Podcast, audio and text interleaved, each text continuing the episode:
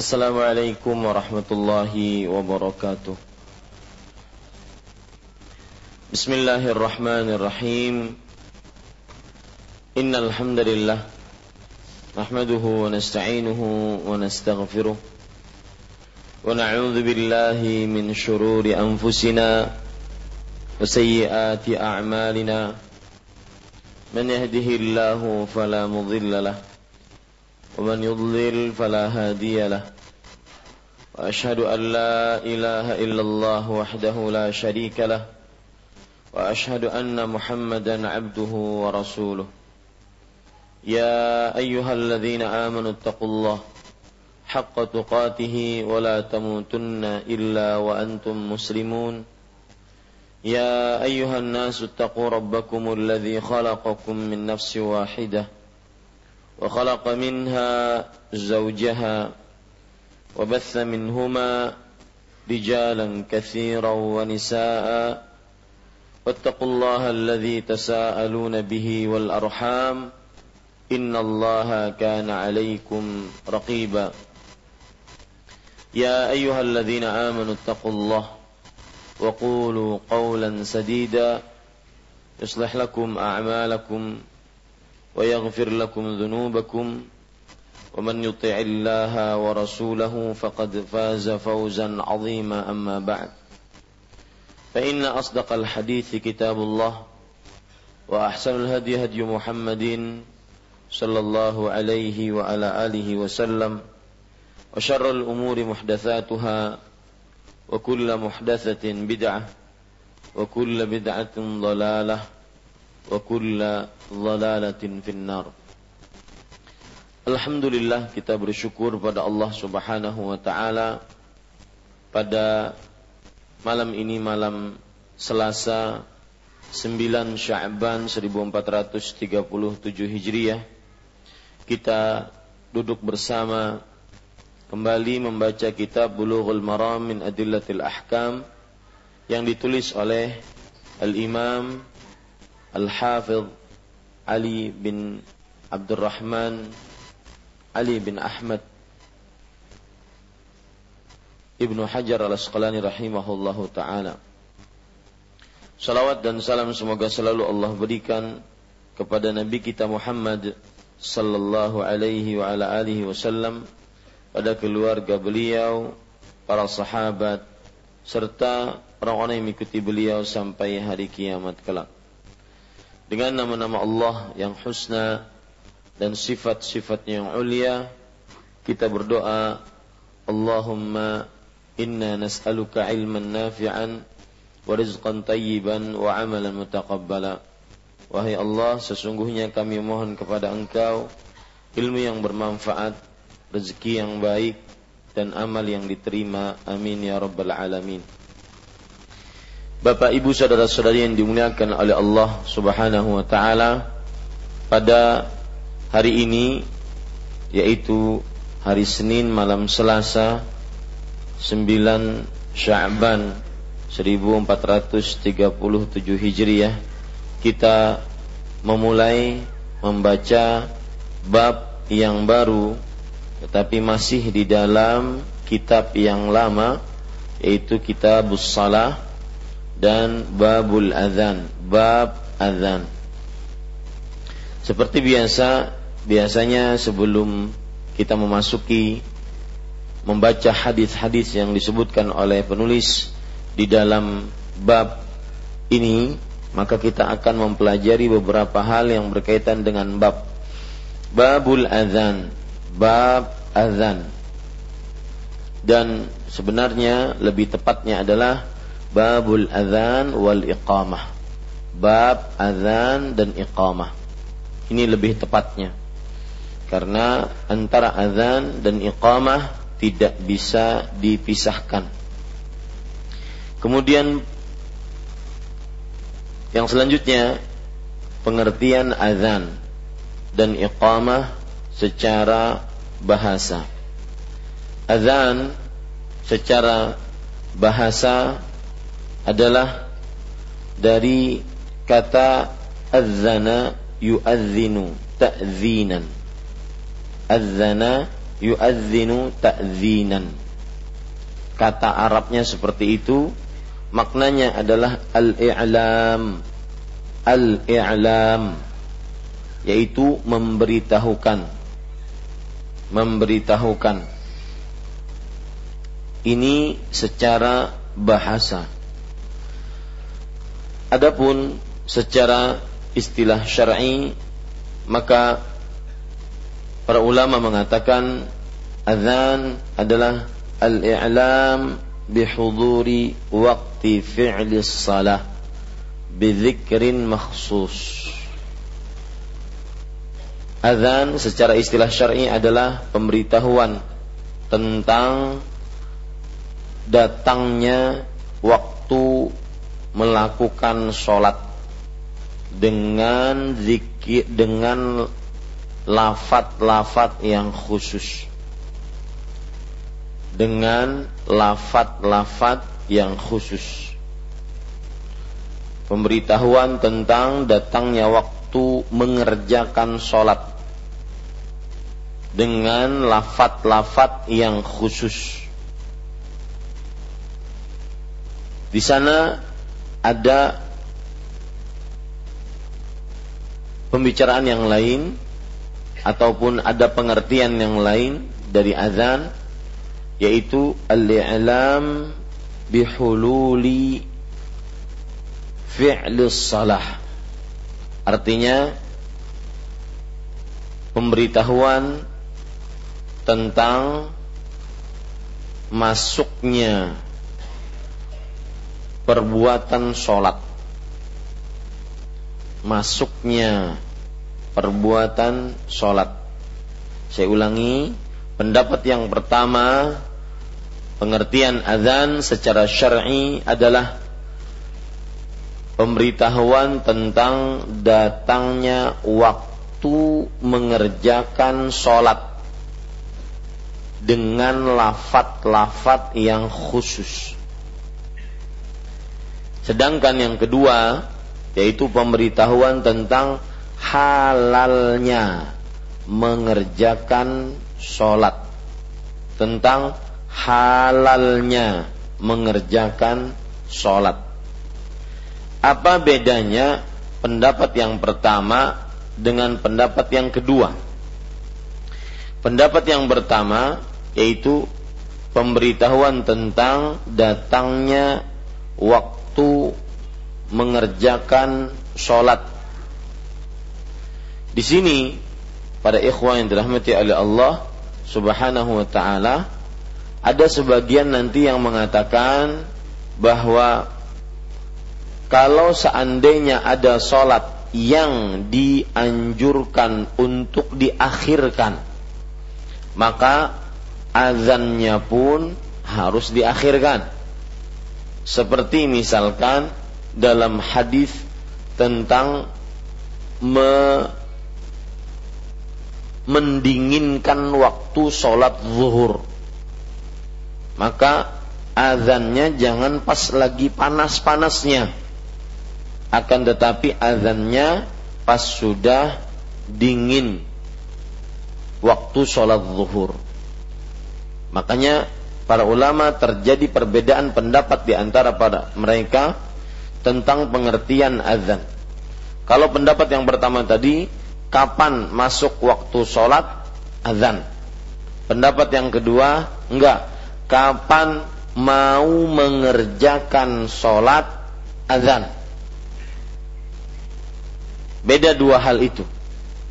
Dua hal itu berbeda apabila kita dapati ada sholat yang dianjurkan untuk di diakhirkan maka azannya mengikuti waktu mau mengerjakan sholat bukan pas waktu masuk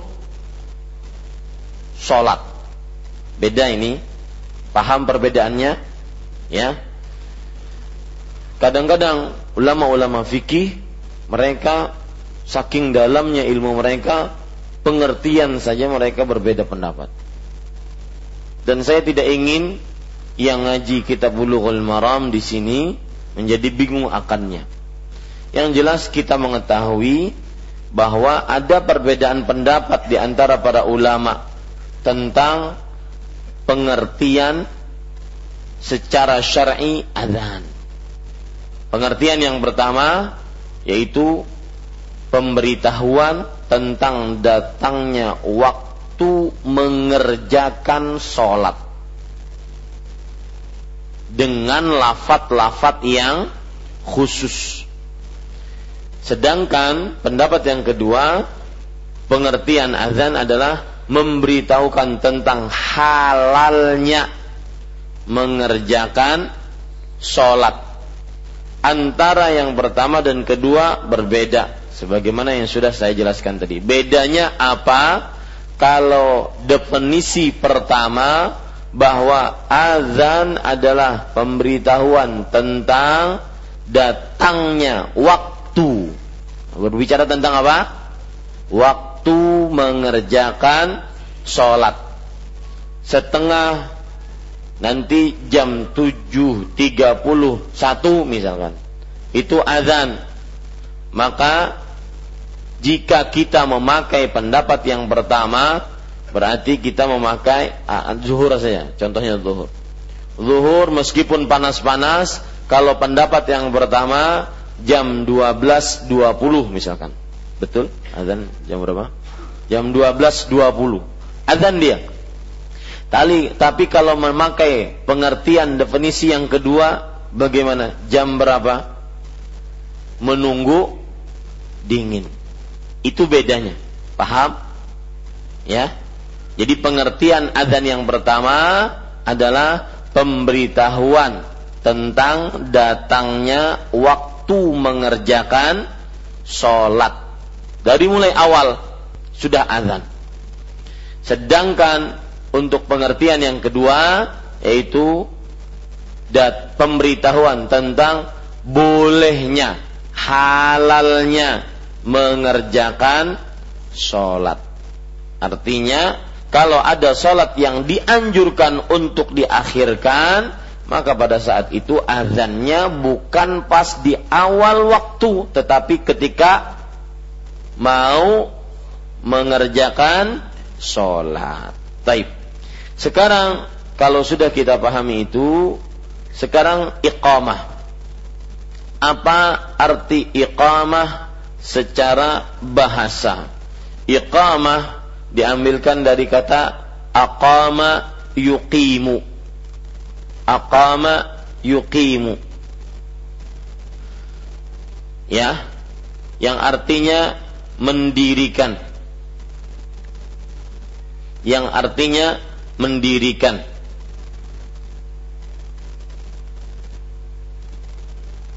sedangkan secara istilah syar'i adalah pemberitahuan akan pendirian eh, akan berdiri menuju sholat.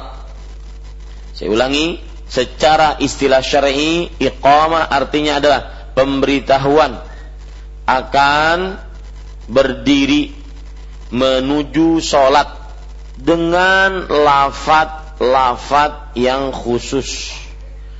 Dengan lafat-lafat yang khusus.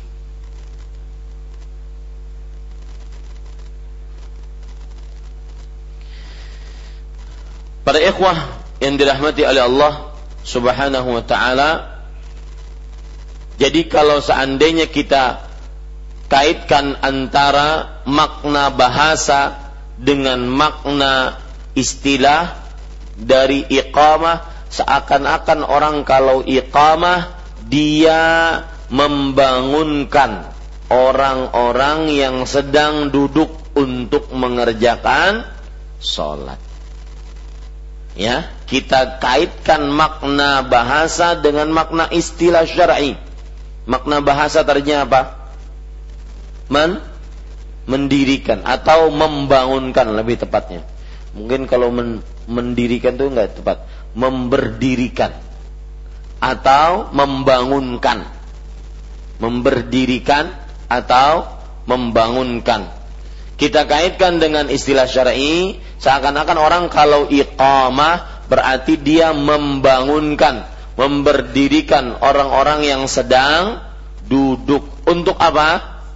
Untuk mengerjakan sholat. Beda antara azan dan iqamah sudah faham? Siapa yang mau menjelaskan? Hah?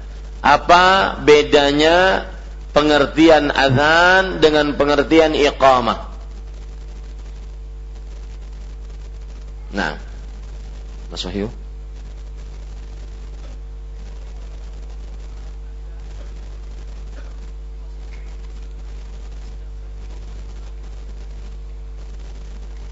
Sholat itu sendiri. Bedanya kalau azan pemberitahuan, dua-duanya dua-duanya apa? Pemberitahuan. Cuma kalau azan pemberitahuan masuknya waktu sholat. Sedangkan iqamah pemberitahuan tentang mendirikan sholat. Paham ya? Pada ikhwan yang dirahmati oleh Allah Subhanahu wa taala. Itu bedanya antara azan dengan iqamah.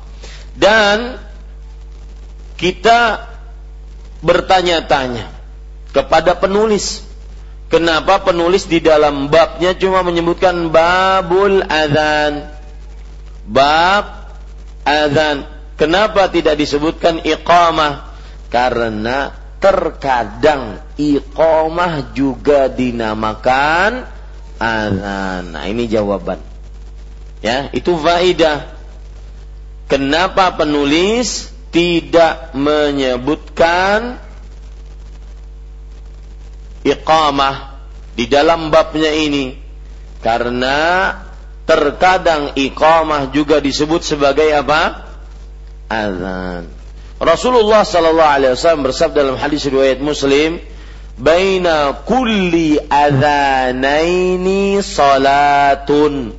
Di antara dua azan ada solat. Nah, dua azan yang dimaksud apa? Azan dan iqamah, yaitu solat qabliyah. Nah, itu dia. Ya, makanya di dalam sebelum solat maghrib ada qabliyah. Sebelum solat isya ada qabliyah. Dalilnya tadi di antara dua azan terdapat sholat. Di sini menunjukkan bahwa kenapa penulis tidak menyebutkan bab azan dan iqamah karena iqamah juga disebut kadang-kadang dengan azan. Taib. Para ikhwan yang dirahmati oleh Allah Subhanahu wa taala. Sekarang Bapak, Ibu, saudara-saudari yang dimuliakan oleh Allah Subhanahu wa taala, kita ingin menyebutkan tentang sejarah azan. Sejarah azan. Azan disyariatkan pada tahun ke-1 Hijriyah. Menurut pendapat yang paling kuat Garis bawah itu menurut pendapat yang paling kuat. Kalau dalam kajian kitab Bulughul Maram jangan sampai lupa itu kata-kata menurut pendapat yang lebih kuat. Kenapa? Karena kadang-kadang kalau saya katakan seperti itu itu berarti ada perbedaan pendapat. Kalau saya katakan menurut pendapat yang paling kuat, berarti para ulama berbeda pendapat. Ya, Taib, kalau begitu pendapat yang kedua apa? Pendapat yang kedua bahwa azan disyariatkan di kota Mekah sebelum hijrah. Kalau tadi kita katakan aja azan pendapat yang pertama tahun ke satu hijriyah dan ini pendapat yang paling kuat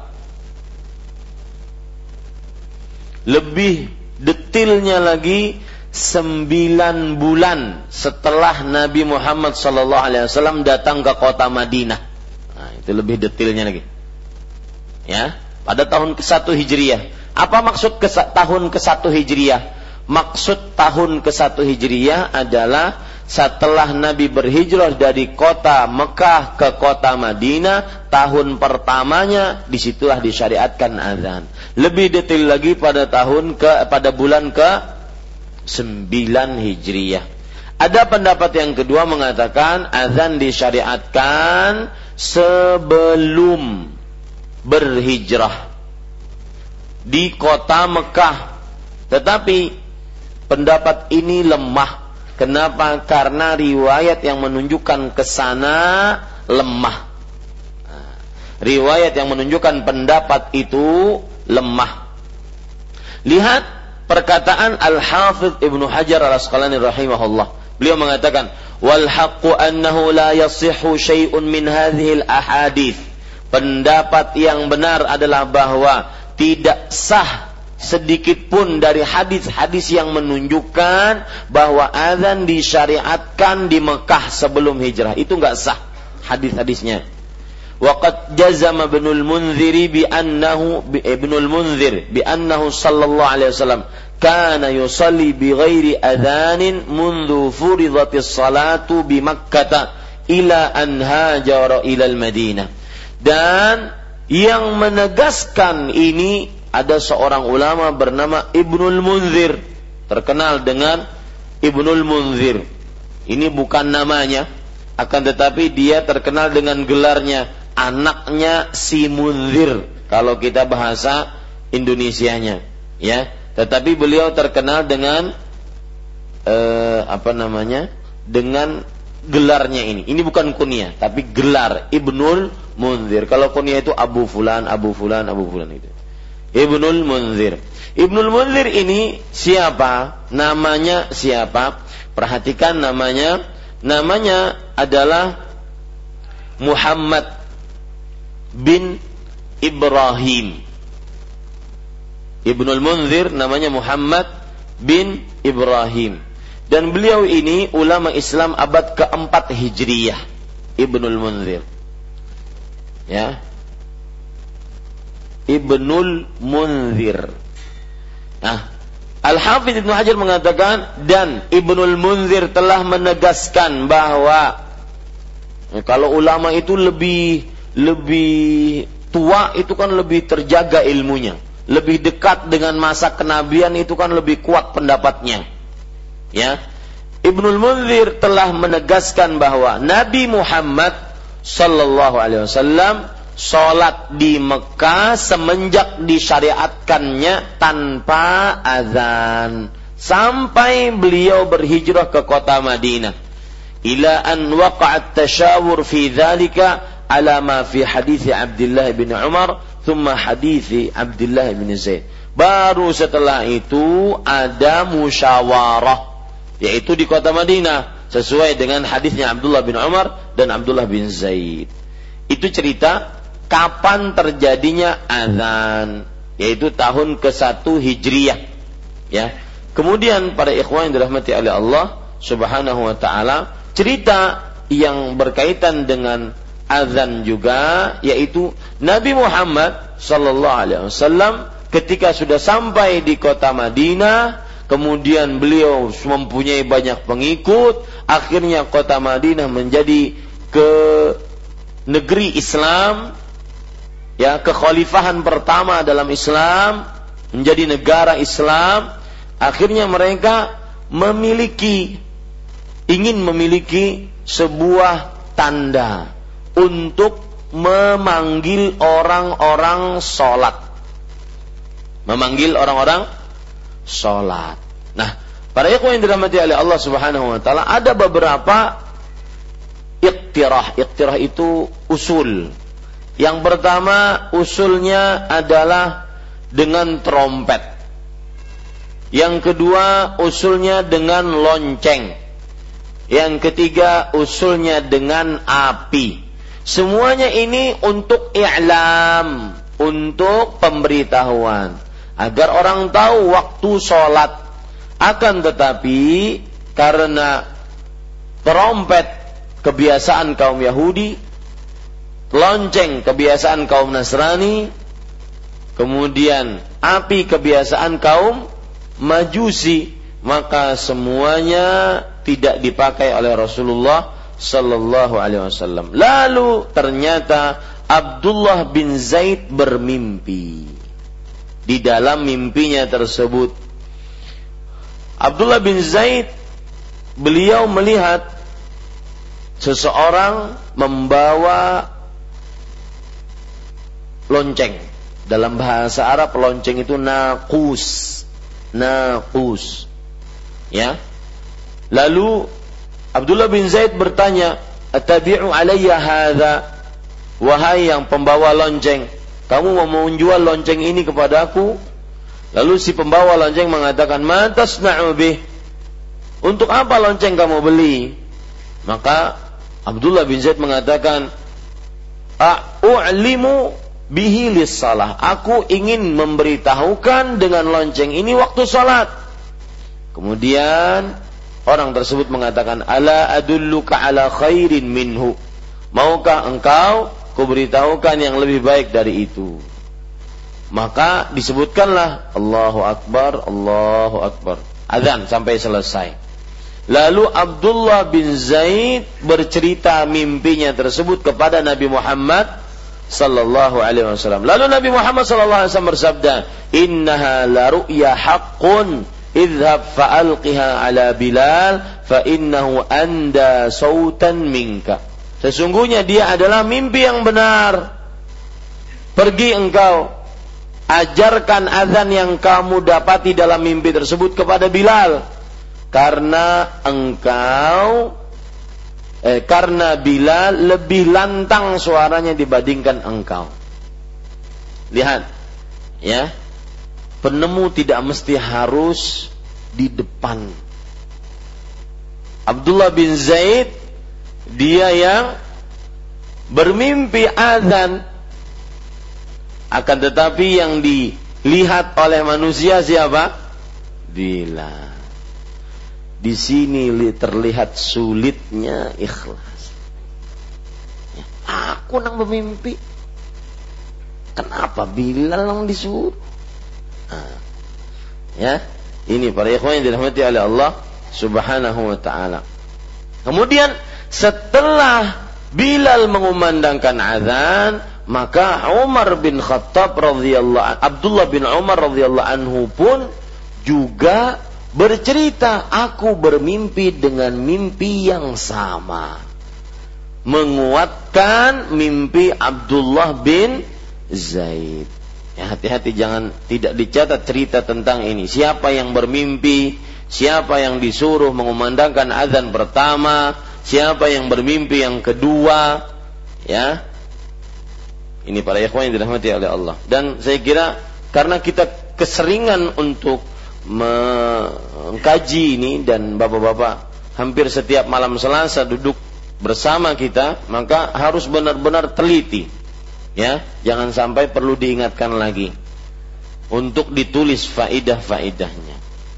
Taib, para ikhwan yang dirahmati oleh Allah Subhanahu wa taala, ini menunjukkan cerita tentang azan. Begitulah azan akhirnya terjadi.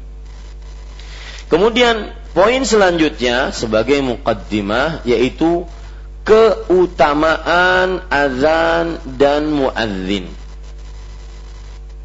Para ikhwah yang dirahmati oleh Allah Subhanahu wa taala, kalau kita perhatikan keutamaan azan dan muadzin.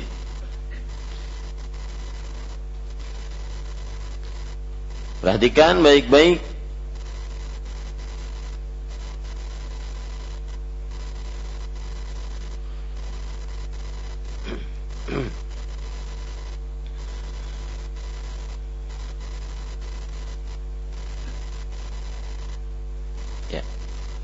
keutamaan azan yang pertama azan termasuk berdakwah kepada jalan Allah. Sebagaimana disebutkan dalam surat Fussilat ayat 33 azan termasuk berdakwah kepada jalan Allah Subhanahu wa taala. Allah berfirman wa man ahsanu qawlan mimman da'a ila Allah wa amila salihan wa qala. Dan siapakah yang paling baik ucapannya? Daripada orang-orang yang berdakwah mengajak kepada Allah dan beramal saleh. Dan ia mengucapkan sesungguhnya aku termasuk orang yang ber, uh, berislam. Kemudian keutamaan azan dan muadzin yang kedua yaitu seorang yang mengumandangkan azan orang yang paling panjang lehernya pada hari kiamat. Orang yang mengumandangkan azan paling panjang lehernya pada hari kiamat. Sebagaimana disebutkan dalam hadis riwayat Imam Muslim dari Muawiyah bin Abi Sufyan radhiyallahu an Beliau berkata, "Sami'tu Rasulullah sallallahu alaihi wasallam yaqul, al-muadhdhinun atwalun nasi a'naqan yaumal qiyamah." Orang-orang yang mengumandangkan azan, orang yang paling panjang lehernya pada hari kiamat. Kalau ada yang bertanya, timbul pertanyaan, Ustadz panjang leher itu tidak menunjukkan kepada sebuah kebagusan rupa maka jawabannya mudah, yaitu siapa yang membicarakan kebagusan? Yang kita bicarakan adalah ke keutamaan dan keutamaan akhirat jangan sampai disamakan dengan kebagusan rupa di di dunia. Begitu jawabannya mudah. Ya, kita tidak membicarakan kebagusan rupa di dunia, akan tetapi kita membicarakan ketinggian derajat orang-orang di akhirat. Yaitu di antaranya orang-orang yang mengumandangkan azan. Kemudian keutamaan azan yang lain yaitu mengusir syaitan. Dalam hadis riwayat Imam Bukhari dan Muslim. Dari Abu Hurairah radhiyallahu an Rasulullah sallallahu alaihi wasallam bersabda "Idza nudiya lis-salati adbara syaitan lahu dhuratun hatta la yasma'at ta'dhin jika dikumandangkan azan untuk sholat, maka syaitan mundur ataupun berlari kabur dan dia memiliki suara kentut sampai tidak mendengar azan. Ya, kentut. Jadi kentutnya dia perbesar sampai tidak mendengar azan. Ini bukan berarti yang kentutnya ganal syaitan Bukan. Ya. Kecuali kalau sengaja dia kentut untuk tidak mendengar azan. Ya, karena syaitan di sini dia kentut untuk tidak mendengar azan. Ya, fa idza qudiya nida aqbala hatta idza thuwiba lis-salati adbar. Jika telah selesai azan, dia datang lagi. Dan jika diiqamahkan salat dia kabur lagi hatta idza qudiyat tathwibu aqbala hatta yakhturu bainal mar'i wa nafsih jika telah selesai iqamat dia datang lagi sampai dia membisik-bisikkan di dalam hati manusia yuqal yaqululah maka syaitan membisik-bisikkan apa yang dia bisikkan uzkur kadza uzkur kadza lama lam yakun yadhkur min qablu. Ingat ini, ingat ini. Padahal sebelumnya dia tidak mengingatnya. Maka tidak heran ketika imam sudah qamat, eh sudah takbiratul ihram, makmum Allahu Akbar. Setumat membantu. Mana tadilah? Kuncinya mana tadi? Padahal sebelum sholat dia tidak mikir karena memang hadisnya seperti itu. Ya. Hatta yadhalla rajulu la yadri kam Sampai tujuannya apa itu? Sampai seseorang di dalam sholatnya dia tidak tahu berapa rakaat dia sudah sholat. Hadis riwayat Bukhari dan Muslim. Ini keutamaan azan yang ketiga, yaitu mengusir syaitan. Di sini terdapat permasalahan. Nah ingat ya, kalau kalau saya saya sebutkan ini masalah, ini terdapat sebuah pen, apa e, pelajaran itu jangan lupa dicatat. Ya, e, di sini terdapat sebuah permasalahan. Apakah azan dapat digunakan untuk ruqyah? Wallahu alam, saya belum mendapatkan dalil yang khusus kalau meruqyah dengan azan. Memang disebutkan dalam hadis ini bahwa syaitan akan lari dari azan sampai dia lari tersebut membuat kentut sehingga tidak mendengar azan. Ini menunjukkan bahwa syaitan takut dengan azan. Tapi pertanyaannya, apakah ada riwayat khusus yang menyebutkan kalau meruqyah boleh dengan lafat azan. Kenapa? Karena azan hanya disyariatkan untuk memberitahukan perihal masuknya waktu sholat. Belum ada syariat yang sebat, sepatas yang saya ketahui dengan keminiman yang saya miliki. Belum ada riwayat yang begitu rinci, tegas, sahih, jelas yang menunjukkan azan bisa digunakan untuk meruqyah. Kalau ada orang yang menggunakannya, maka dia memakai dalil ini, itu hak dia. Tetapi kita berpendapat belum ada dalil. Azan? Azan? Nah, kita bicara azan, azan sekarang. Silakan.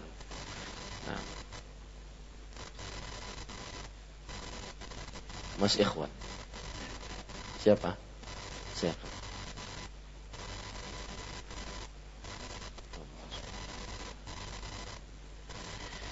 Ya, kita lanjutkan para ikhwan yang dirahmati oleh Allah Subhanahu wa taala. Tadi sudah yang keberapa? Yang ketiga, keutamaan azan. Keutamaan azan yang lain yang disebutkan oleh Rasulullah sallallahu alaihi wasallam yaitu Orang yang mengumandangkan azan maka dia mendapatkan pahala yang besar yang tidak diketahui kecuali oleh Allah. Pahala yang besar yang tidak diketahui kecuali Allah Allah Subhanahu wa taala. Lihat hadis yang diriwayatkan oleh Imam Bukhari dan Muslim dari Abu Hurairah radhiyallahu an Rasul sallallahu alaihi wasallam bersabda, "La ya'lamun law ya'lamun nasu ma fin nida was-saff al-awwal thumma lam yajidu illa an yastahimu alaihi lastahamu. Walau ya'lamuna fi tahjir lastabaqu ilaih. Walau ya'lamuna ma fil atamah was-subh la'atauhuma walau habwa." Kalau manusia mengetahui apa pahala di dalam mengumandangkan azan dan sepet, dan sab pertama. Kemudian i, mereka tidak mendapati yaitu tidak mendapati kesempatan untuk di sab pertama atau untuk azan karena terbatas tempatnya. Kecuali harus berundi maka niscaya akan berundi. Ya, di sini menunjukkan besarnya apa? Azan, pahala mengumandangkan azan. Kemudian yang ke lima, keutamaan azan yaitu orang yang mengumandangkan azan suaranya akan menjadi saksi pada hari kiamat. Sebagaimana disebutkan dalam hadis riwayat Imam Bukhari. Abu Sa'id Al-Khudri radhiyallahu anhu berkata, kepada Abdullah bin Abdurrahman bin Abi Sa'sa'ah Al-Ansari. Inni araka tuhibbul ghanama wal badiyah. Wahai Abdullah bin Abdurrahman bin Abi Sa'sa'ah Al-Ansari, sesungguhnya aku melihat kamu suka mengembala kambing. Fa'idha kunta fi ghanamika au badiyatuka badiyatika fa'adh fa'adzinta bis salah fa farfa' sautaka bin nida fa innahu la yasma'u mada sautul muadzin jinnun wala insun wala syai' illa syahida lahu yaumal qiyamah. Subhanallah. Sesungguhnya aku melihat engkau itu suka di padang pasir kemudian suka menggembala kambing. Maka jika kamu sedang menggembala kambing atau di padang pasirmu, maka kemudian kamu memandangkan azan, maka angkatlah suara azanmu. Angkatlah suara azanmu. Sesungguhnya tidaklah suara tersebut sampai kepada jin atau manusia atau apa pun kecuali akan menjadi saksi untuknya pada hari kiamat. Subhanallah. Saksi maksud maksud saksi di sini apa? Penolong. Menjadi penolong dia nanti pada hari kiamat. Ya. Menjadi saksi di hadapan Allah Subhanahu wa taala. Maksudnya adalah menjadi penolong nanti pada hari kiamat. Kemudian termasuk keutamaan azan yang keenam adalah hadis diriwayatkan oleh Imam An-Nasai dan hadisnya disahihkan oleh Imam Al-Bani rahimahullah bahwa keutamaan yang keenam adalah seorang muadzin diampuni dosanya sekeras dan selantang suaranya dan ia akan mendapatkan seluruh pahala orang-orang yang sholat karena mendengar azannya. Subhanallah. Kayak Pak Musa tadi. Akhirnya orang kan tahu sholat, akhirnya dia sholat. Itu dapat pahalanya dia. Ya, dapat pahalanya. Makanya tadi Rasulullah SAW menyebutkan, "Lau ya'lamun nasu ma fin nida." Kalau seandainya orang-orang mengetahui pahala yang besar di dalam mengumandangkan azan. Padahal yang muadzin cuma satu orang saja. Maka mereka pun harus berundi karena saking besarnya pahala tersebut. Maka niscaya mereka akan berundi. Ini para ikhwan yang dirahmati oleh Allah Subhanahu wa taala. Kemudian dalilnya adalah hadis diriwayatkan oleh Imam An-Nasai dari Al-Bara ibn Azib radhiyallahu an.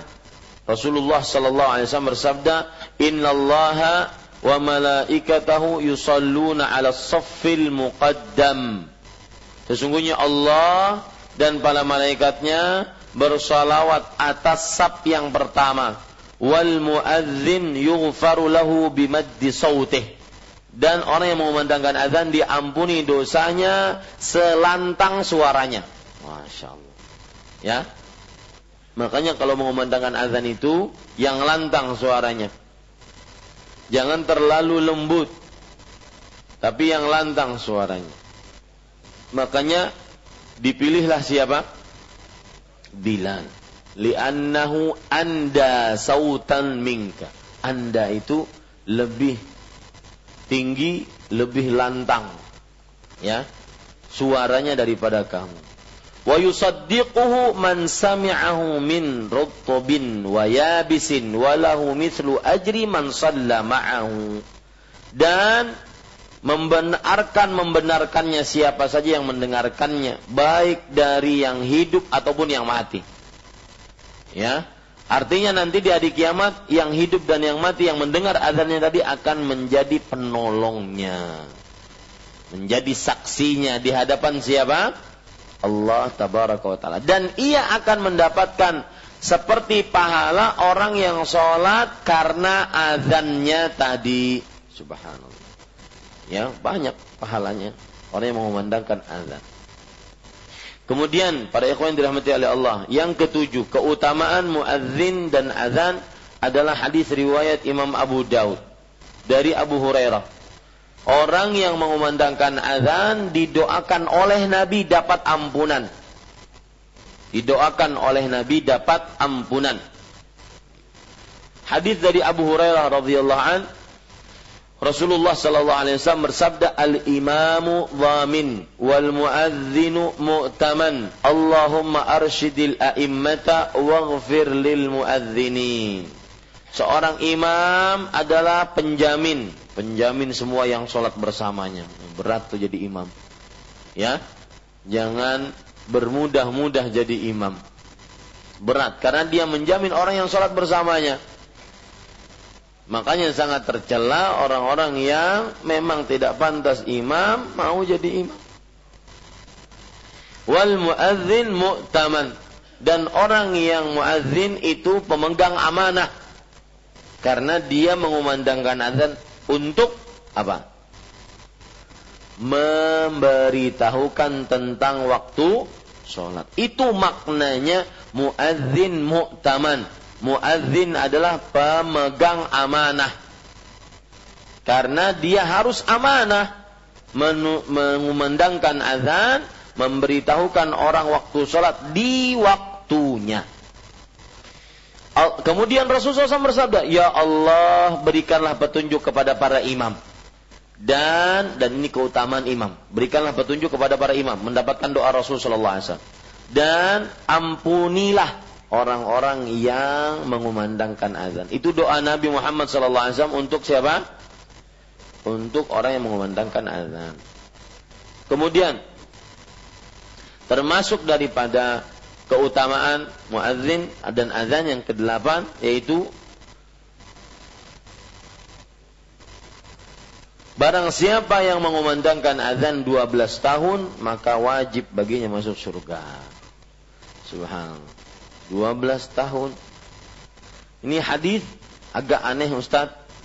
Hadis sahih riwayat Imam Ibnu Majah dan disahihkan oleh Imam Albani rahimahullah dari Abdullah bin Umar radhiyallahu anhu man adzana thintai asyrata sanatan wajabat lahul jannah wa kutiba lahu bi kulli adzanin sittuna hasanah wa bi kulli iqamatin thalathuna hasanah barang siapa yang memandangkan azan 12 tahun lamanya wajib baginya surga dituliskan untuknya setiap azannya pahala ibadah 60 tahun dan dituliskan setiap iqamahnya pahala ibadah 30 tahun.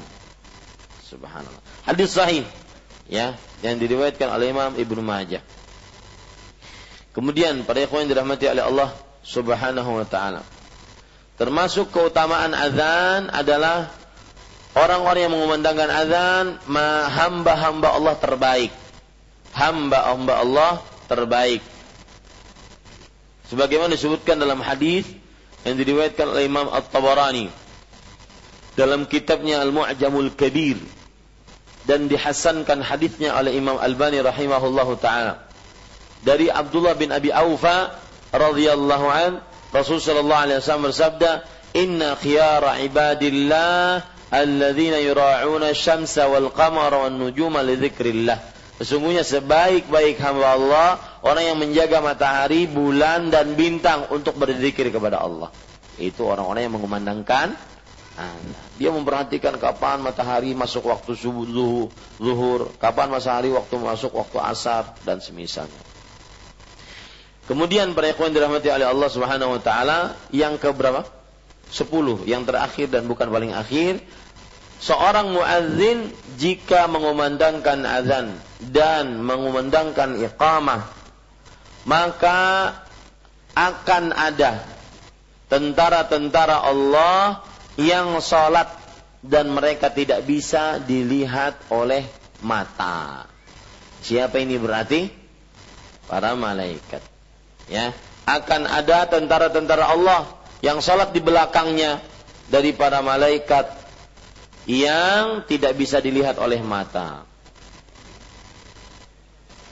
Hadis ini diriwayatkan oleh Imam Abdul Razak dalam kitabnya Al-Musannaf dan Imam At-Tabarani dalam kitabnya Al-Mu'jamul Kabir bahwa Rasulullah sallallahu alaihi wasallam bersabda, "Idza kana ar-rajulu bi ardi qiyin qiyin fahanat bis-salatu falyatawadda." Jika seseorang berada di sebuah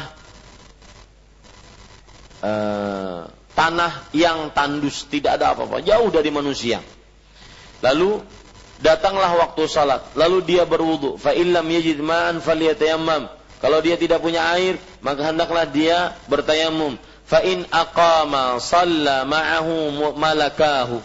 Jika dia iqamah, maka akan salat bersamanya dua malaikatnya.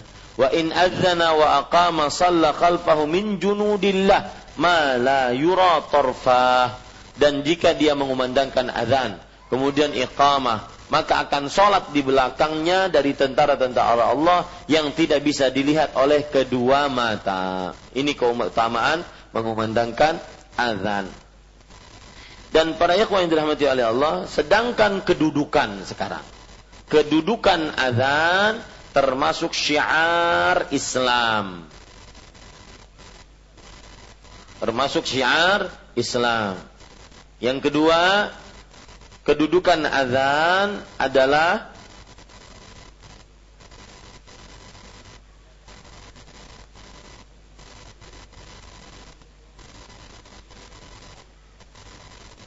Yang kedua, yaitu kedudukan azan adalah mengingatkan seseorang tentang sholat. Jadi syiar Islam. Kemudian yang kedua, mengingatkan seseorang tentang sholat. Baik. Kemudian para ikhwan yang dirahmati oleh Allah Subhanahu wa taala. Termasuk dari yang kita ingin bicarakan adalah yaitu para ulama membicarakan bahwa azan lebih utama dibandingkan iqamah.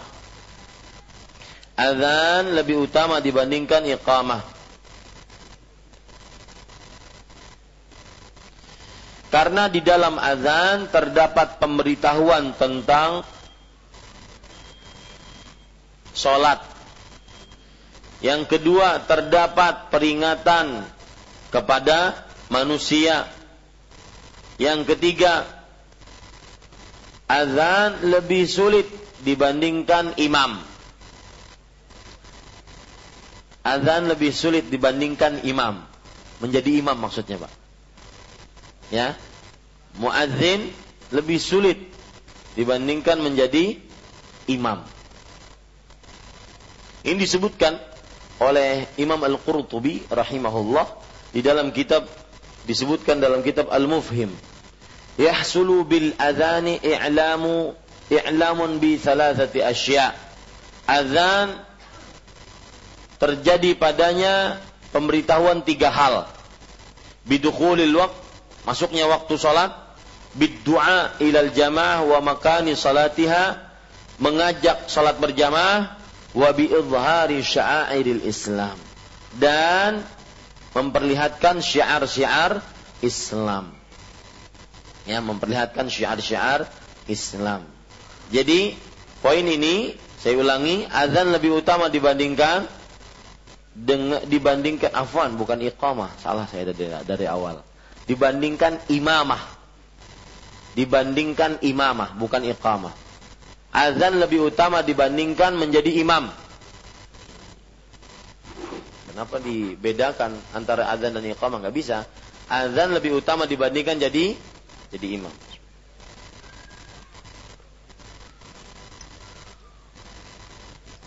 Jadi lebih berat, ada lebih besar pahalanya azan dibandingkan imam. Ya. Nanti Mas Farhan azan aja nggak mau imam dia. Ya. Azan lebih besar pahalanya dibandingkan imam karena tiga hal tadi. Pemberitahuan tentang waktu sholat. Pemberitahuan untuk mengajak sholat berjamaah.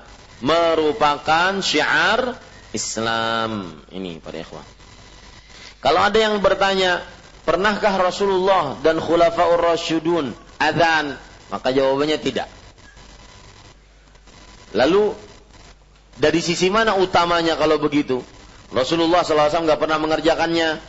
Abu Bakar Siddiq, Umar bin Khattab, Utsman bin Affan, Ali bin Abi Thalib radhiyallahu anhum belum pernah mengerjakannya, maka jawabannya pada ikhwan yang dirahmati oleh Allah karena mereka sibuk mengurus kaum muslimin dan kebaik eh, maslahat-maslahat kaum muslimin. Makanya mereka ber, berlima tepatnya Nabi Muhammad SAW dan empat sahabatnya ini tidak pernah mengumandangkan azan. Ada riwayat menarik disebutkan dalam kitab Al-Musannaf Ibnu Abi Syaibah dari Yaman Ibnu Qais. Yaman bin Qais. Beliau bercerita, qala Umar, Umar bin Khattab berkata, "Lau ataqtul adzana ma'a khillifai la'adzantu." Artinya, kalau seandainya aku sanggup untuk mengumandangkan azan tatkala aku menjadi khalifah, maka niscaya aku akan azan. Tapi beliau tidak sanggup sangat sibuk menja- me- mengurus kaum muslimin. Kemudian pada ikhwan yang dirahmati oleh Allah Subhanahu wa taala poin selanjutnya yaitu azan Ini mungkin tambahan poin yang tadi. Kedudukan azan adalah di dalamnya terdapat lafat-lafat akidah dan tauhid. Di dalamnya terdapat lafat-lafat akidah dan tauhid.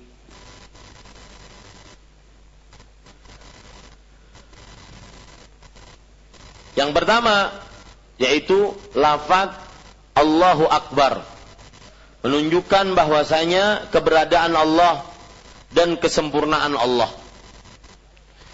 Yang kedua yaitu lafaz tauhid. Asyhadu an la ilaha illallah. Lafaz tauhid. Ya. Yang ketiga lafaz kerasulan Nabi Muhammad sallallahu alaihi wasallam.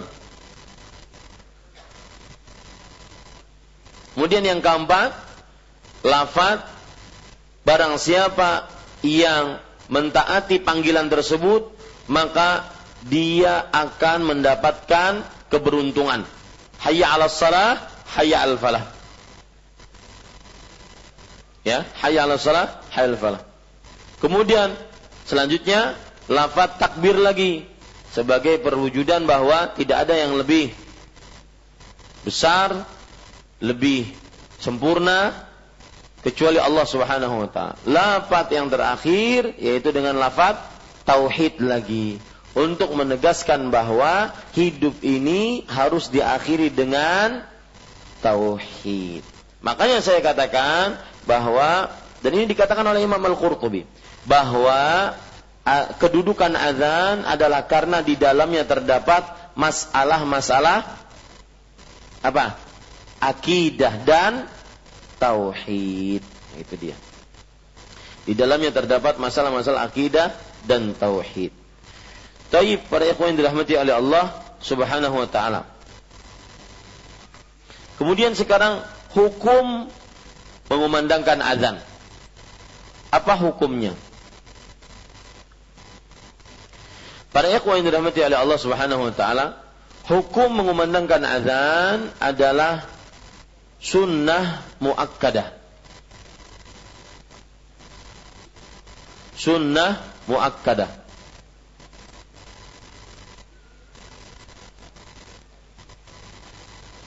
Dan pendapat yang lain yaitu wajib. Pendapat yang lain yaitu fardu kifayah. Wallahu alam pendapat yang paling kuat bahwasanya azan hukumnya adalah wajib bagi laki-laki baik tatkala safar atau tatkala mukim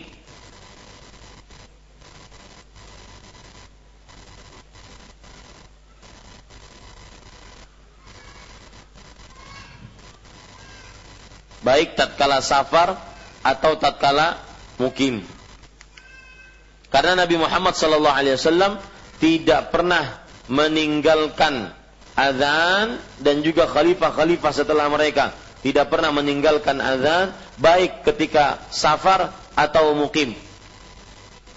Dan perintah Rasulullah sallallahu alaihi wasallam menunjukkan kepada kewajiban. Kemudian para adapun untuk orang yang sholat sendirian, maka hukumnya sunnah. Karena dia tidak ada orang yang dia panggil, dia serukan azan, dia kumandangkan azan. Jadi kalau sendirian, azan dan iqamah hukumnya apa? Sunnah. Kalau dia uh, sholat tanpa azan dan iqamah, sah nggak sholatnya? Sah, karena dia cuma sunnah. Ini para ikhwan yang dirahmati oleh Allah Subhanahu wa taala. Ya, itu kira-kira yang bisa saya sampaikan tentang muqaddimah azan. Ya, tentang muqaddimah azan. Baik. Sampai di sini. Ada pertanyaan sebelum kita masuk ke dalam yang lain? Ada pertanyaan?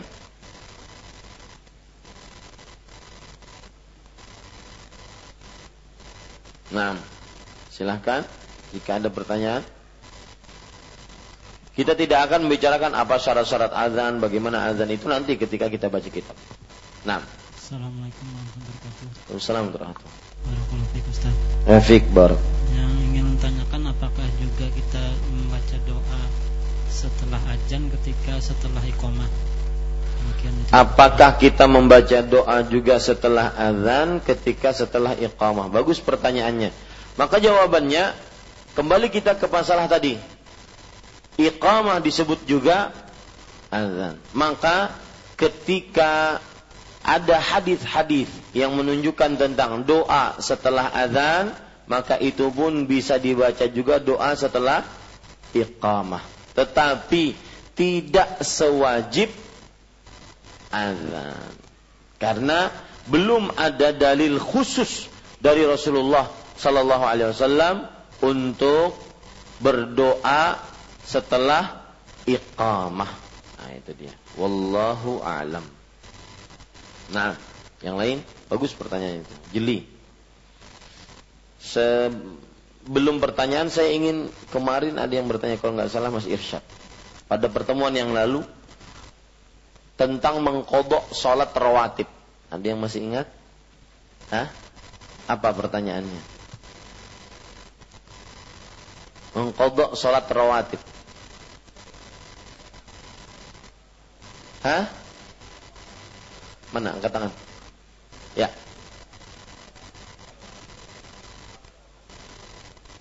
Baik, bolehkah mengkodok sholat rawatib sebelum zuhur, sebelum sholat asar? Masih ingat pertanyaannya? Ya. Ini disebutkan oleh para ulama setelah saya baca-baca dengan hukum-hukum qada'ur rawatib mengkodok sholat rawatib. Ya, mengkodok sholat rawatib. Di sana ada dua pendapat mengkodok sholat rawatib. Pendapat yang pertama yaitu pendapat Imam Abu Hanifah dan Imam Malik dan Imam Ahmad bahwa tidak ada kodok rawatib kecuali dua rakaat sebelum subuh. Bisa dikerjakan setelah sholat subuh atau setelah terbit matahari. Sebagaimana dalam hadis riwayat Imam Tirmidzi. Ini pendapat yang pertama. Mazhab Imam Abu Hanifah, mazhab Imam Malik, mazhab Imam Al-Hambali bahwa tidak ada kodok atas rawatib kecuali dua rakaat sebelum subuh. Kemudian Mazhab Imam Syafi'i mengatakan bahwa Sholat-sholat sunnah yang tidak punya waktu seperti sholat gerhana, istisqa, tahiyatul masjid, maka ini tidak ada kodok padanya. Gak ada kodok padanya. Ya, karena dia nggak punya waktu. Adapun sholat-sholat yang ada waktunya seperti sholat id, duha, qabliyah ba'diyah, maka ini boleh diqadha. Ya, boleh di diqadha. Saya ulangi, pendapat madhab Syafi'i bahwa salat-salat yang tidak ada waktunya seperti salat gerhana, tidak ada waktunya itu nggak ada waktu khusus gitu. Gerhana kapan salatnya? Pas gerhana. Ya, dan kita juga nggak tahu kapan gerhana, nggak ada waktu khusus. Istisqa, kapan sholatnya? Pas tidak datang hujan. Kita juga nggak tahu kapan datang tidak datang hujannya. Nah, makanya ya, sholat yang seperti ini, tahiyatul masjid. Kapan waktunya? Ada. Nggak ada waktu khusus. Ya, maka ini tidak ada kodok. Kalau ketinggalan nggak ada apa?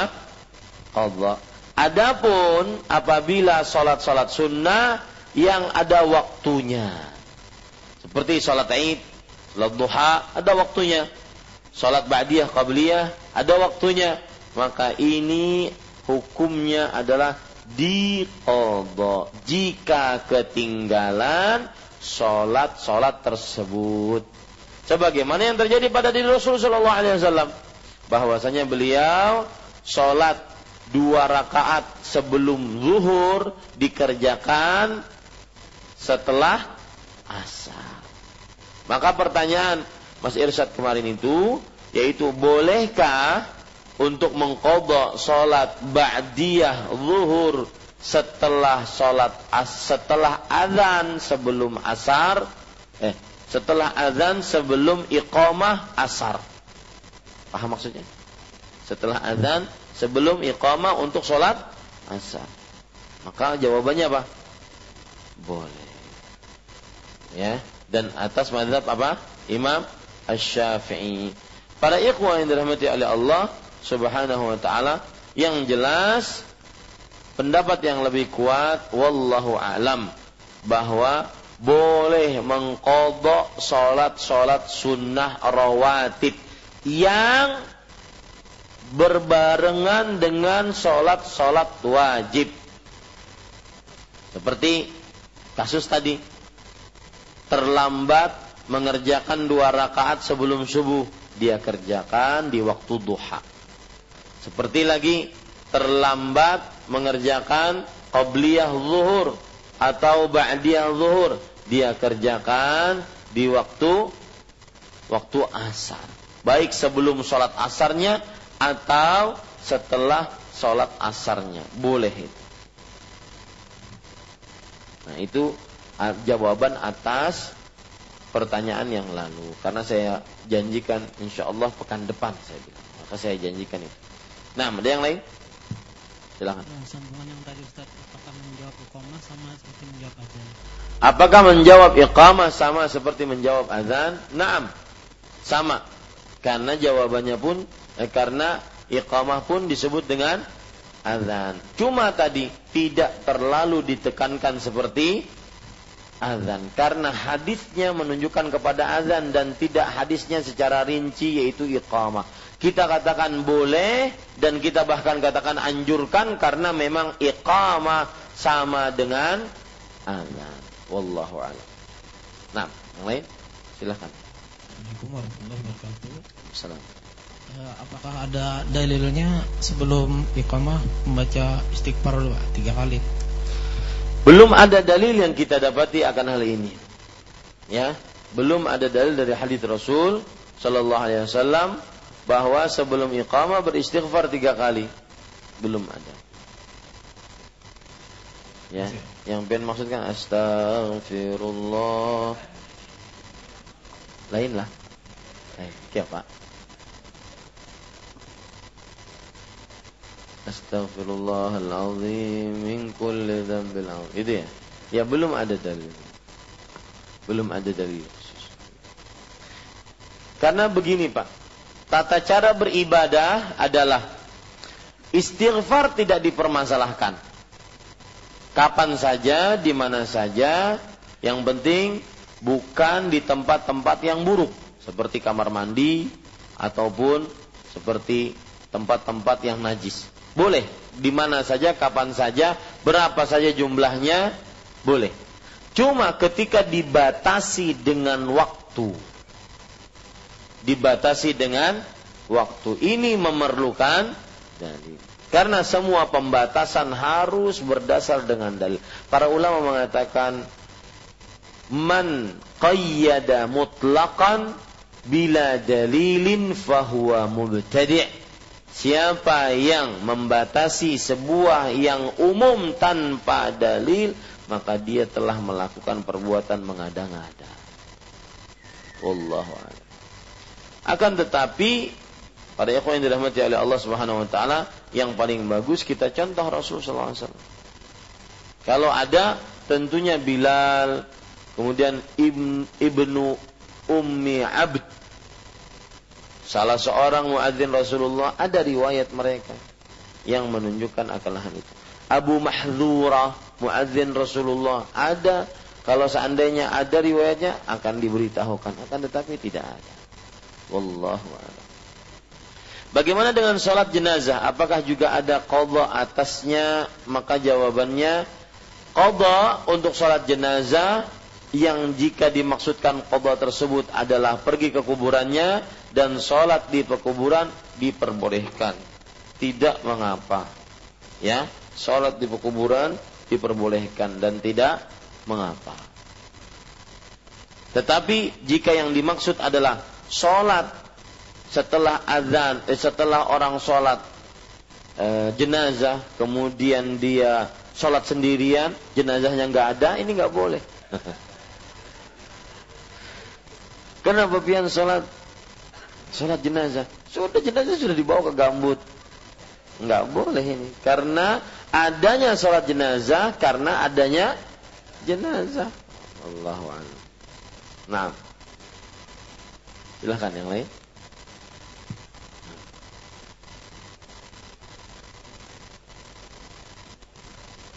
Assalamualaikum warahmatullahi wabarakatuh.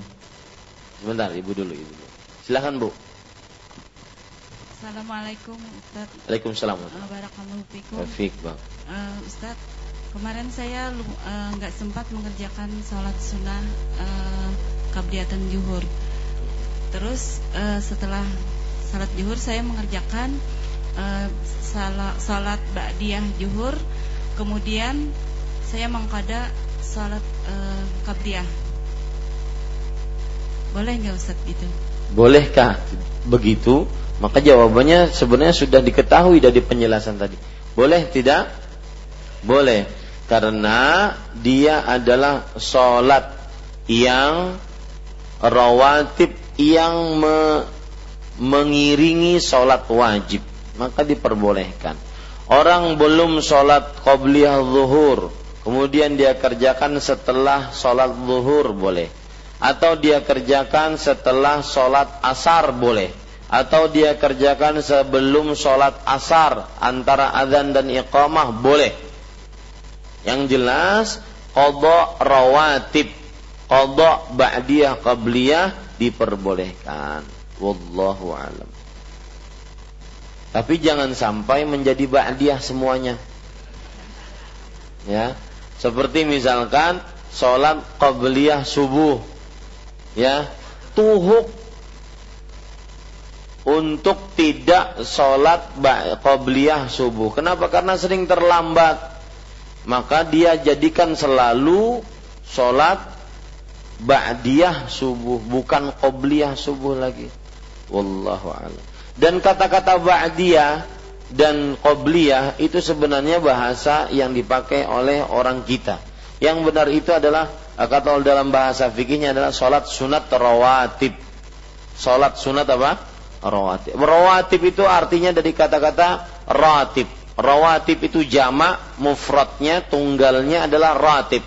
Ratib itu artinya adalah yang selalu mengiringi. Mengiringi apa? Salat, salat wajib. Nah, itu dia. Salat sunat rawatib atau salat sunat rawatib. Makanya dalam bahasa Arab gaji itu ratib. Nah, nanti jadi istilah nih. Sudah dapat ratib kah? Itu ratib itu artinya apa? Gaji. Kalau ratik sampah. Nah, yang lain silahkan, Mas tadi. Uh, kemarin ada saya sering memang ke mengalami kejadian dalam hal sholat seperti saya kalau masbuk gitu pak uh, kemarin uh, sebelumnya uh, hukumnya saya mengetahui jika saya masbuk sendiri di belakang saya wajib masuk jika masih ada selang atau kita menarik salah satu apa jamaah di depan di depan kita untuk menemani di belakang. Uh, kemudian saya di ya alhamdulillah diperingatkan oleh uh, salah satu jamaah bahwa itu tidak boleh katanya mengganggu apa merusak soft gitu. Bagaimana menurut uh, hukumnya gitu Ustaz. Terus kemudian uh, saya kan masih baru di sini Ustaz. Masih baru ya alhamdulillah. Uh, bagaimana kalau saya banyak kan saya yang belum paham gitu Ustaz. Jadi bolehkah sebelum mengetahui hukum-hukumnya saya mencontoh atau mengikuti jamaah yang lain atau seperti gerakan sholat atau yang lain-lain gitu. Kemudian yang terakhir uh,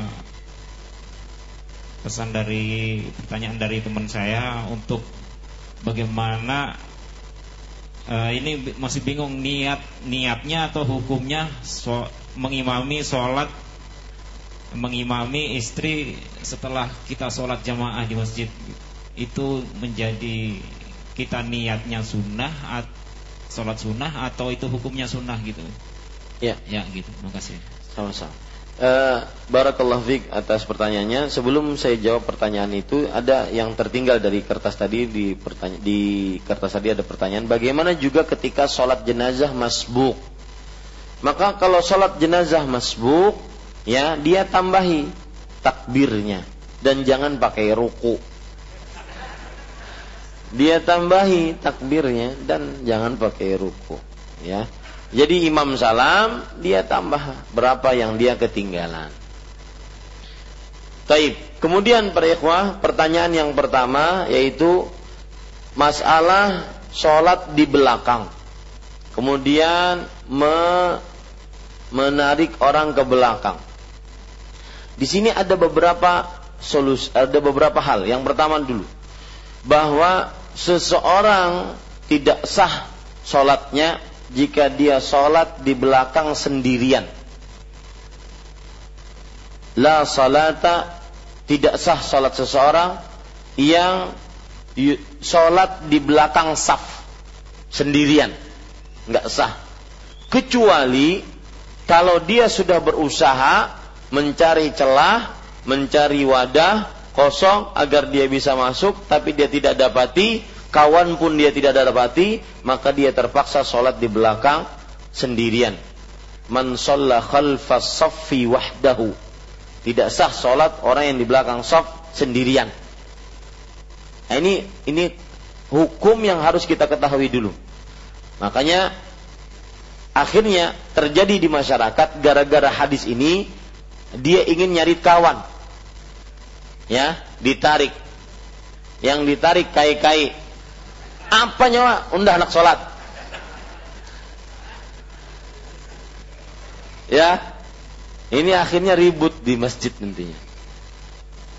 Nah, kemudian ada juga dengan kode-kode tepuk, pok. Ya, maka yang ditapuk pas mengantuk. Ini juga tidak benar ya. Artinya kalau seandainya bukan karena mengantuk pun nggak benar. Ini tidak benar.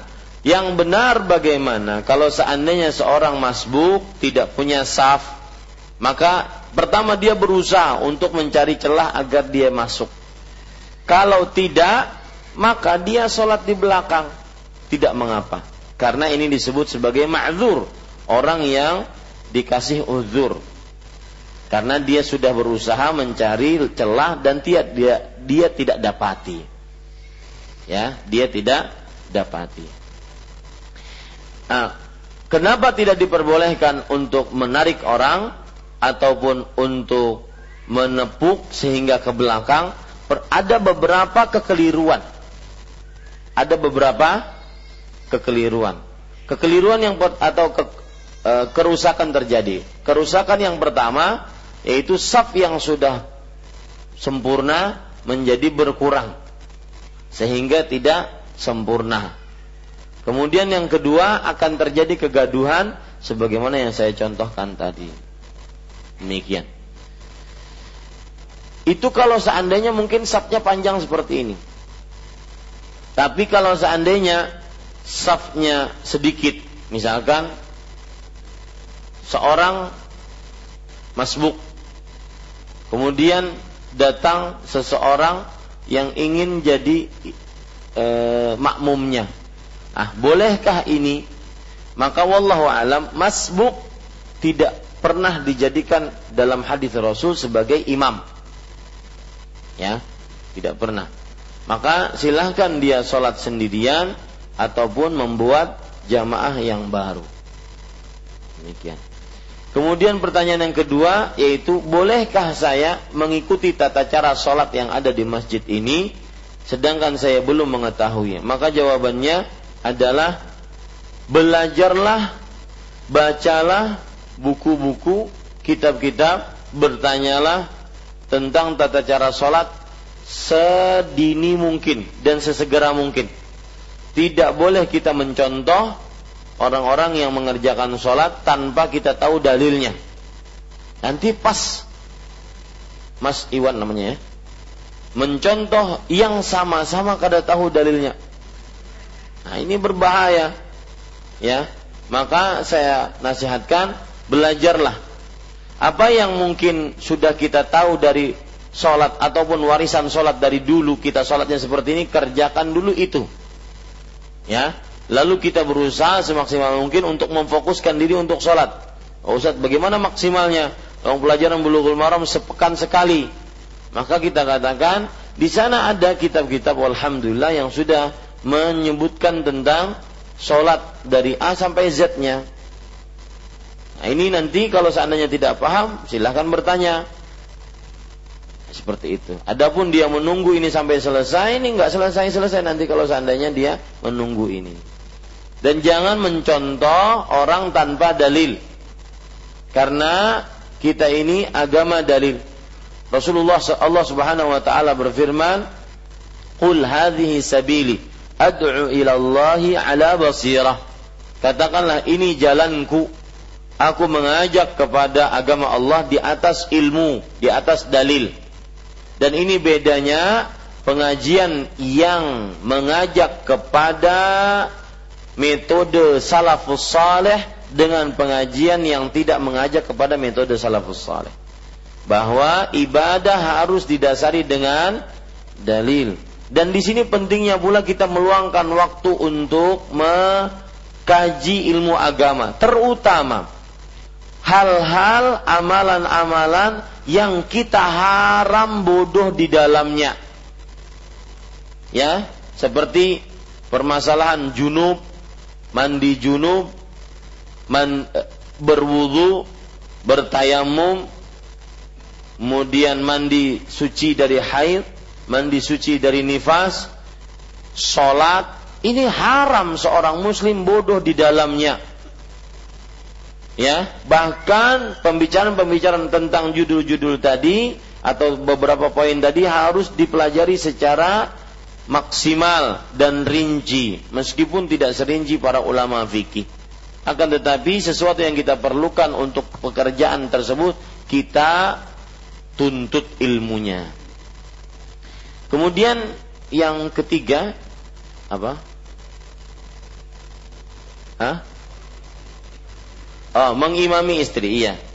Apa hu hukumnya dulu?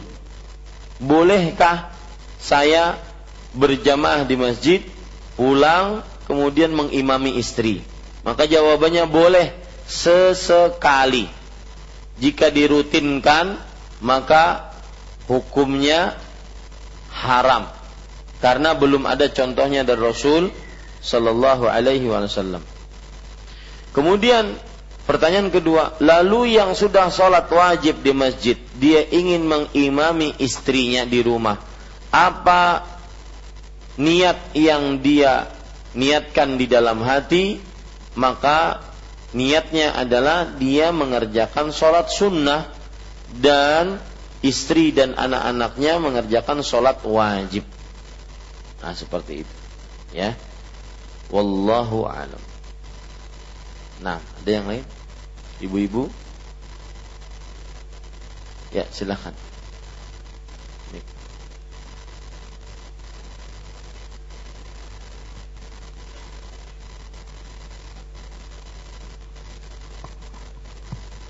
Assalamualaikum Ustaz. Waalaikumsalam warahmatullahi Begini Ustaz, uh, saya pernah melihat jadi uh, dia itu sol, uh, aja dan iqamah kemudian mengimami sholat. Apakah itu diperbolehkan Ustaz? Azan dan iqamah plus imam sholat. Ya, plus makmum. Makmumnya kededa berarti. Ya, sholat selongan. Maka jawabannya, bolehkah? Jawabannya jika ditanya apakah boleh, boleh. Karena tidak ada larangan seorang yang muadzin dan orang yang iqamah untuk mengumandang untuk mengimami sholat. Ya, tidak ada larangan.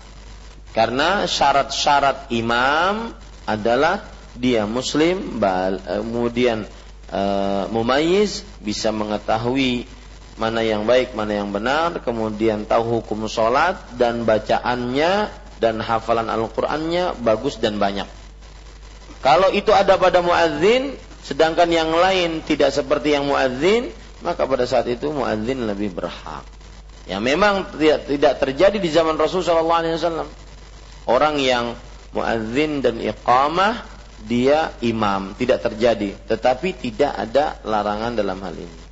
Wallahu alam. Nah, ada yang lain? Silahkan. Barakallahu fiik.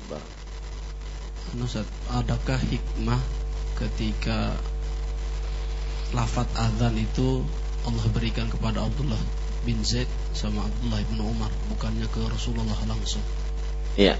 Salah satu hikmahnya adalah agar menunjukkan bahwasanya mimpi adalah termasuk dari wahyu.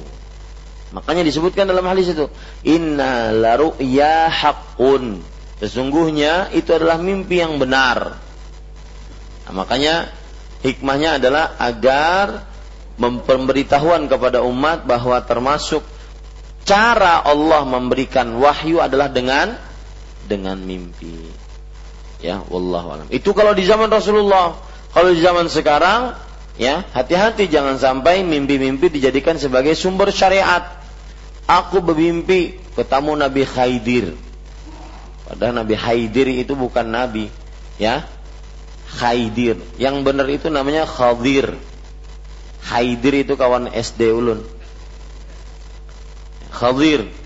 Tapi di dalam mimpinya Nabi Khadir tersebut memberitahukan tidak perlu lagi sholat lima waktu.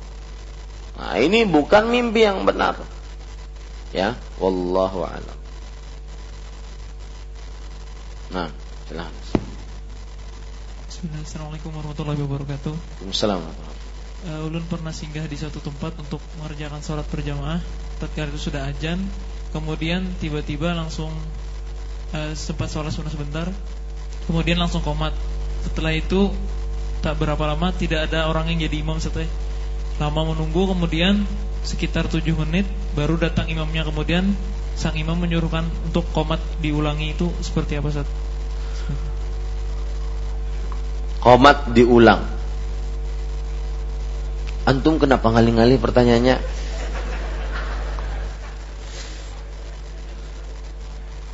Tidak komat diulang di zaman Rasul SAW. Allah alam. Kalau kita lihat hadis Rasul SAW, Nabi Muhammad SAW bersabda, "Idza uqimatis salah, fala taqumu hatta tarawni." Jika diiqamahkan salat, jangan kalian bangun sampai kalian melihat aku. Berdasar hadis ini, semestinya iqamah itu tatkala imam datang. Tetapi bisa dimaklumi dari hadis ini pula bahwa jika imam ataupun kesepakatan dengan imam waktu tertentu sudah diiqamahkan sholat seperti waktu-waktu seperti ini sudah diiqamahkan sholat maka tidak mengapa untuk diiqamahkan sholat lalu setelah itu menunggu imam sampai imam datang baru bangun tanpa iqamah karena sudah iqamah. Lalu yang terjadi iqamah dua kali maka sholatnya sah. Cuma iqamah yang kedua tidak nyunnah. Wallahu a'lam. Paham ya? Nah, jangan nyari pertanyaan yang ngalih-ngalih lagi. Nah ada lagi yang lain? Bismillah barakallahu fiik Ustaz. Fiik barak. Ini ada pertanyaan titipan Ustaz. Nah. Uh, imam yang bacaan Fatihahnya tidak mengetahui tajwidnya Ustadz. Sering bagaimana kita sebagai makmum? Ya. Permasalahan imam jika imamnya membaca Al-Qur'annya terjadi kesalahan-kesalahan yang jeli, jelas, fatal seperti Al-Fatihah salah, maka ini tidak sah solatnya dan bermakmum padanya pun tidak sah karena Al-Fatihah yang merupakan rukun solat dia keliru. Tetapi kelirunya di sini keliru yang jelas, bacaannya salah, kemudian hurufnya salah, ya, makharijul huruf, pengeluaran suara huruf tersebut salah, maka pokoknya salahnya salah jali. Ya salah yang jelas terang maka ini tidak sah al-fatihahnya. Kalau tidak sah al-fatihahnya maka tidak sah sholatnya. Adapun kalau ditanyakan bahwa dia tidak tahu ataupun kurang tajwidnya kurang tajwidnya. Misalkan dia tidak tahu kapan gunna kapan mat tabi'i kapan mat uh, wajib kapan mat arid lisukun Misalkan Alhamdulillahi Rabbil Alamin. Gak ada mata'arid li sukun. Ar-Rahmanir Rahim. Ya. Tidak ada mat tabi'inya. Kemudian Malik Yaumiddin. Gak ada mat, mat, mat tabi'inya Gak ada mata'arid li sukunnya Betul mata'arid li sukunnya Di belakang Betul Maliki yaumiddin. Mata'arid sukun. Nah. Ini guru-guru TPA masalahnya. Saya ingin menguji juga. Mat'arid sukun. Alhamdulillah. Dia nggak ada mat'arid sukunnya. Atau kan aturan kan Alhamdulillahi Rabbil Alamin Ini enggak Alhamdulillahi Rabbil Alamin Ar-Rahmanir Rahim Ini wallahu alam masih sah salatnya. Ya. Kalau yang tidak sah seperti misalkan Ar-Rahmanir Rahim. Nah, ini enggak sah salatnya. Ya, kenapa? Haknya dirubah menjadi kha. Maknanya berbeda. Ya. Bahkan sebagian kalau mak harokatnya berbeda, asal tidak merubah makna, itu masih sah.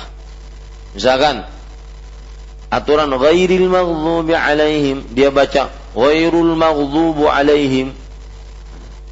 Ya, itu sebagian mengatakan sholatnya masih sah. Kenapa? Karena maknanya tidak berubah. Ya, itu dia.